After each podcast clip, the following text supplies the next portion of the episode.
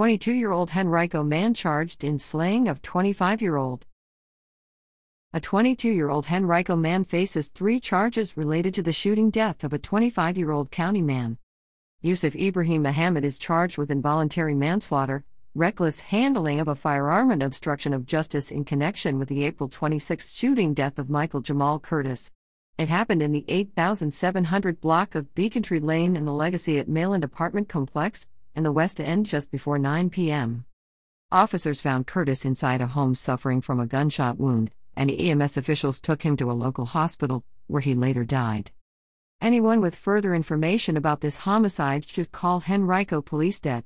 See at 804 501 7323 or submit tips anonymously through Metro Richmond Crime Stoppers at 804 780 1000 or patips.com.